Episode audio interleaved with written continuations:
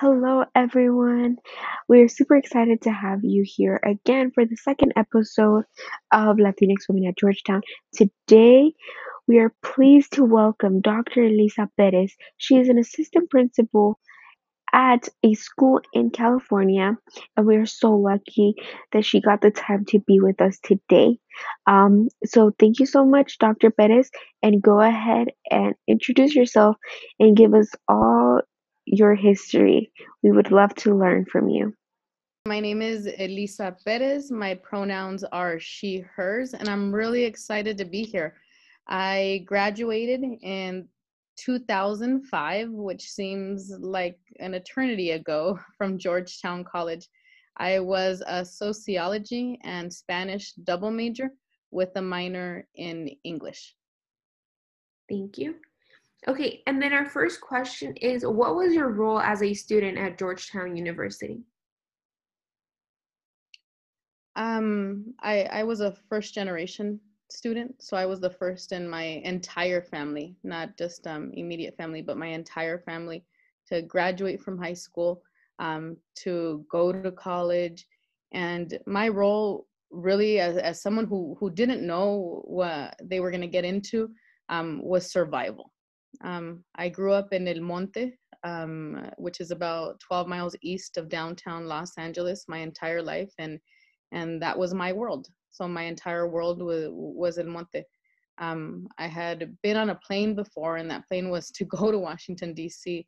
Um, through through my Upward Bound program in high school. So they're the ones that that showed me that there was something else besides El Monte, and I fell in love with Georgetown.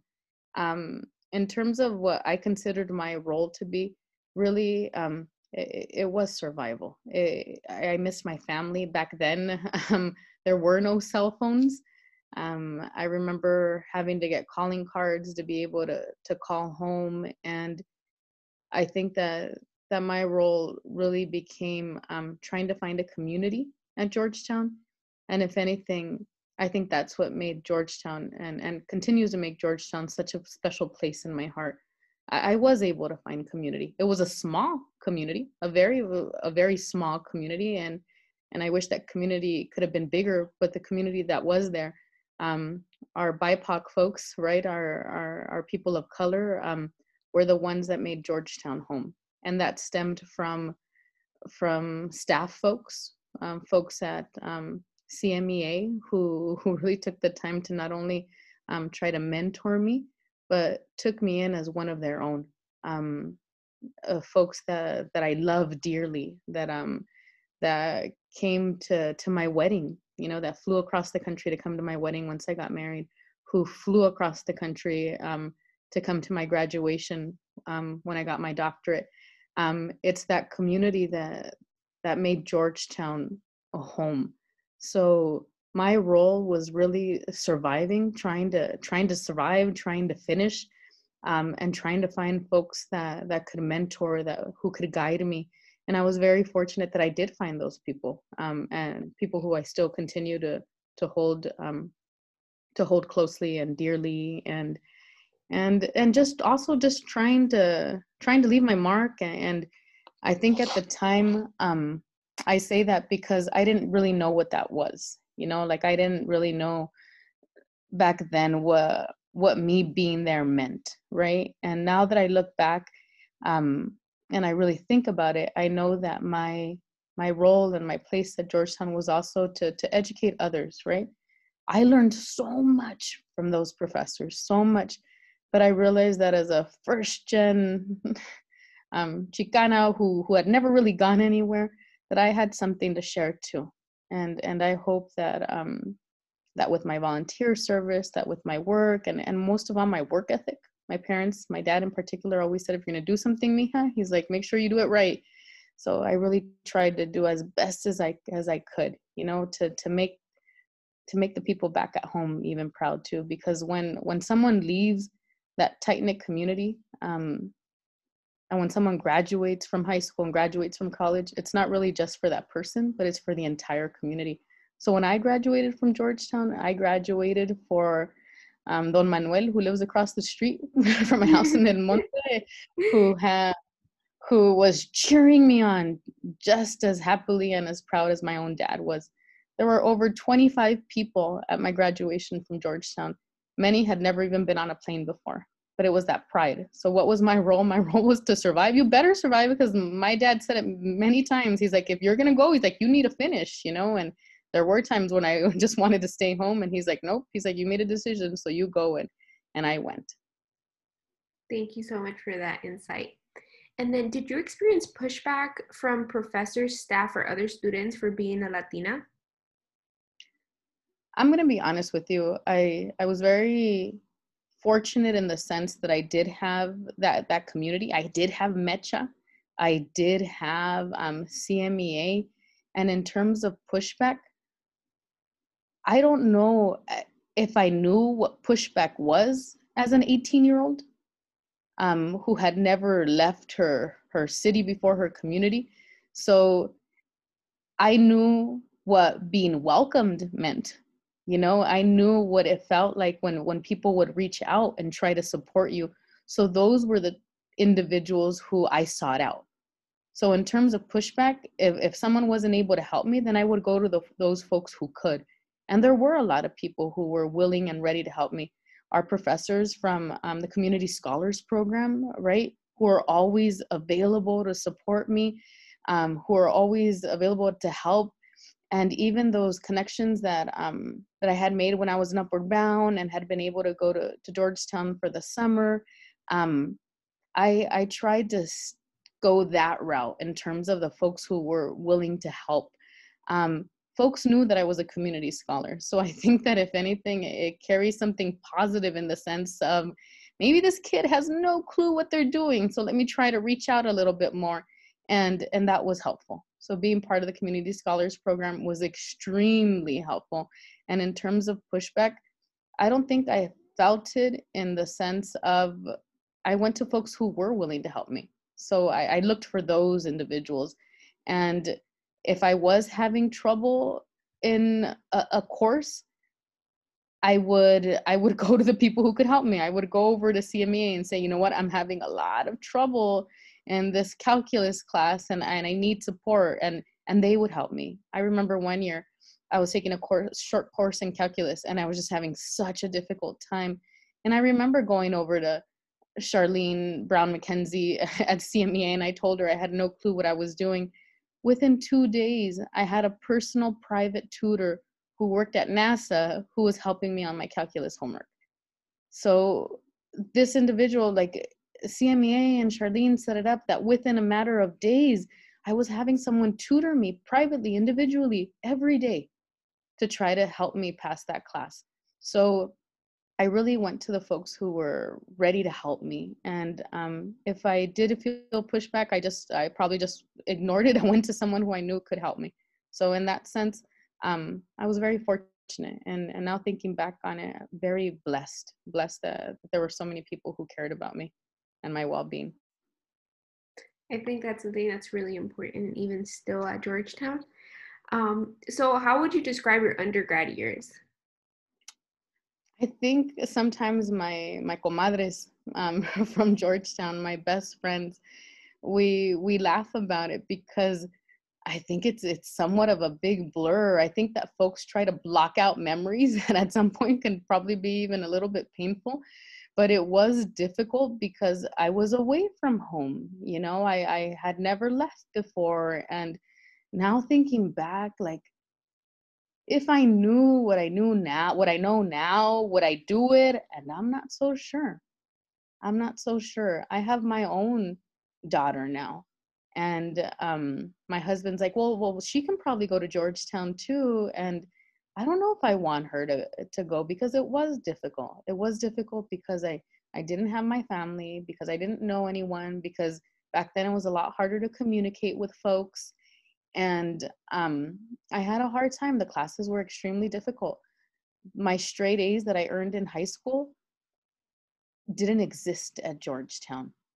I, I was the top of my class in high school and middle school and everything I did, it was it was always at, at the top of my class and it was like always perfect because I considered myself an I, idealist. Like I, I really tried try my hardest and it felt that when I was trying my absolute hardest at Georgetown, I wasn't cutting it. I, I tell folks that I've never worked so hard for B minuses before in my life, and that's what I was hanging hanging to, you know, by a thin string. Like I, I was I was working so hard and I, I was barely getting by that first year with the B minuses. It wasn't until folks really um, took me under their wing and and guided me. I didn't know what office hours were. Like what the heck were office hours? You know, like I, I didn't know that students were supposed to go to office hours and try to create those relationships um, with their professors or at least try to be more intentional. Um, those are the things that that had to be taught to me. I remember um, a, a, friend in, um, not a friend, well, just like my neighbor in the dorm had mentioned something about there being a lady who would help students um, with disabilities, um, but that she would help everyone. Like you didn't have to have a disability and you just have to go sign up on her door. And I remember I I had been getting B's and C's on all of my writing assignments, and I was having a very hard time. And I went to her I signed up on her door and um, through the Academic Resource Center, I signed up on her door. And back then, you didn't send papers through the computer, you, you printed them out. And I remember I showed her my paper and she walked over, made a copy of it, um, gave me a clipboard, and she had a clipboard. And we read my paper word for word, line by line, paragraph by paragraph.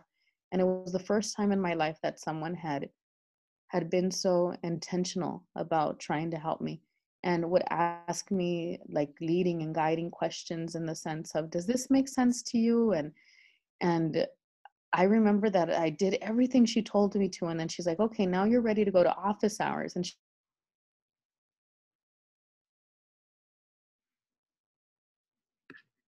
what i was working on um and and we were able to i was able to to explain what i was doing what i was hoping to earn and the first time i ever got an a on anything at georgetown.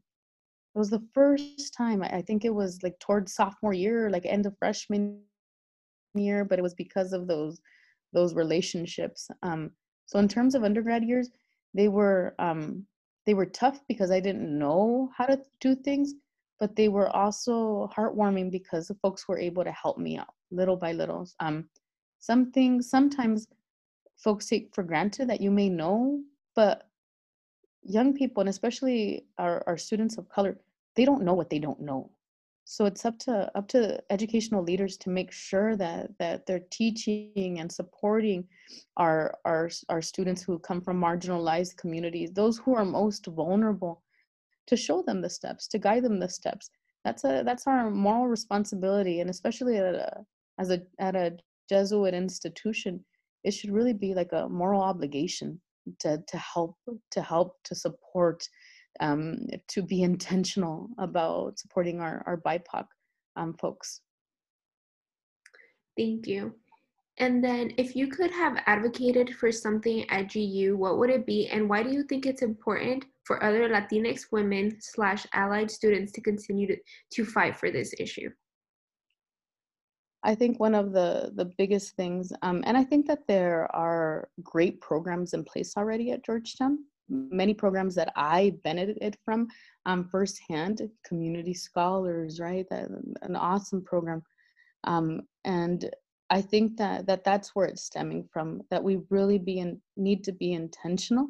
That folks need to be intentional, especially uh, at a place like Georgetown, about supporting um, students of color, students who come from marginalized communities. Um, and community scholars is great, but we need more students of color, right? I remember sitting in in those classes, and I was the only person of color. And I'm saying the in, in terms of person of color, there were no other um, black students in some of the classes that I took, and, and that is also extremely important folks, students need to see people who look like them. We had during my time at Georgetown one one um, Latinx professor, and that was um, Dr. Ortiz. Like one, really? Like out of everyone, we only had one. Georgetown needs to be more intentional about intentional about hiring and recruiting people of color um, to to um, to work with students, right? So, and like I said, I didn't know anything back then in terms of of um, no, you know what? And then we had Professor Velez, but I never had Professor Velez as a professor. I had Ortiz. So let me take that back. Scratch that. Scratch that.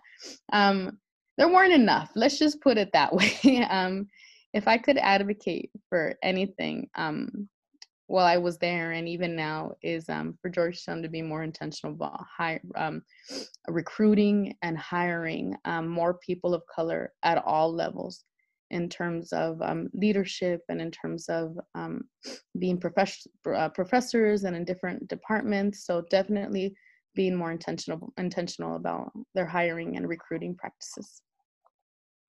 And thank you.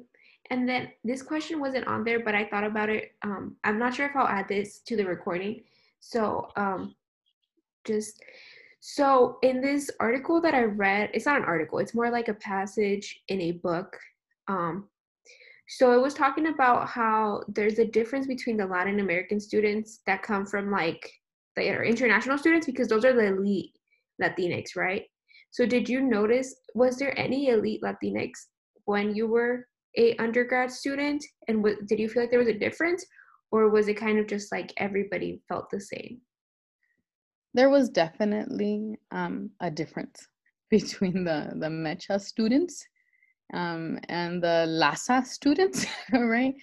Um, and uh, there was a divide. The the some of the students, not all, not all, right? And um, but some of the students that were coming in as international students did come from um, from a more privileged background. Um, but but that also that was also the case with a lot of our even in terms of like the the community scholars or the mecha students there were there were differences between all of us. Um, we say Latin, latinx right? But there's a giant difference between um, folks from california and folks from texas and folks from new york and folks from florida so there were there were differences but that's also kind of a beauty of of being able to to go to school with different cultures and different personalities and, and different people but um i don't necessarily think that there was a difference between um like let's say um color or culture right? But there was definitely a difference in terms of privilege and in terms of um how much money you came from i think that that that if anything that's the difference between um the students of color that were you know that that um that were part of like community scholars or versus our the international students who were were coming from a more privileged background. But that's also the case for the students at georgetown in general. A lot of students do come from that that privileged background and um, are born bred and raised to go to places like georgetown and then there are the others you know we have the haves and the have nots and um, the have nots are the ones that have um, maybe some more a more difficult time trying to fit in a more difficult time um, trying to survive right? Um, but it's also what comes out of that. And um, if i learned one thing at georgetown it was this idea to give back right? So i and give back and, and service for others, I did come back. Um, I felt that El Monte had helped me and prepared me to go to a place like Georgetown, but it was also my duty and obligation to return back to my community and to give back. So even now, um, as a Georgetown grad, I, I, I take pride in what I'm doing. I get to work with students. I get to work with students who look like me, who who speak like me, who are the same background as me, um, and I do that um, intentionally. I, I, choose to work in the types of community that I work in. I, I work in um, in high poverty areas. I work with predominantly students of color. I also have the privilege of working at, at UCLA, which I love too. But I also focus on and on working with folks to. I work with um, pre-service teachers, meaning that I work with um, folks who are going to be teachers next week, you know, who are preparing to be teachers. And one of my big focuses, focuses as um, as a as a lecturer, as a as an adjunct professor, is to really show teachers that it's important to create culturally relevant lessons and to make sure that whatever they do in the classroom can help students relate to what's going on in their own lives. And maybe that's something else that was missing from Georgetown. It's very difficult um, to connect, right? It's con- it's difficult to connect with philosophers that that don't sound like you, that that don't speak the same language, that aren't from the same place as you, right? And maybe that's what made Georgetown just so difficult for me as well. It was this idea that I couldn't relate sometimes, most of the time, 99% of the time, to the curriculum that was being taught, right? Um, we were studying about philosophers from from France. I, I, I didn't even, I'd never been to France yet. The girl next door goes skiing in the winter, you know, in France or in Switzerland or Italy. And it's important. It's important to create curriculum that relates to folks. So um, that's also something that was probably missing a little bit, but something that as as an educator I tried to try to fight for or try to try to advocate for. Thank you. We just want to thank Dr. Perez for joining us today. Thank you so much for taking the time out of your day to join us. We found all of your information very insightful and really do look forward to making some of the changes that you talked about and incorporating those into our class of 2024, but also asking the other classes to come to incorporate that if we aren't the class to accomplish it. Um, once again, thank you so much. And our listeners, please tune in next week for another episode of Latinx Women at Georgetown.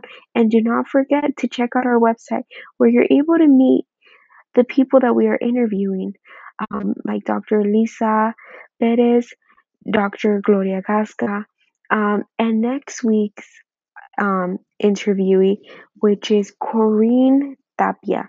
We look forward to seeing you next week. Thank you. Have a great one.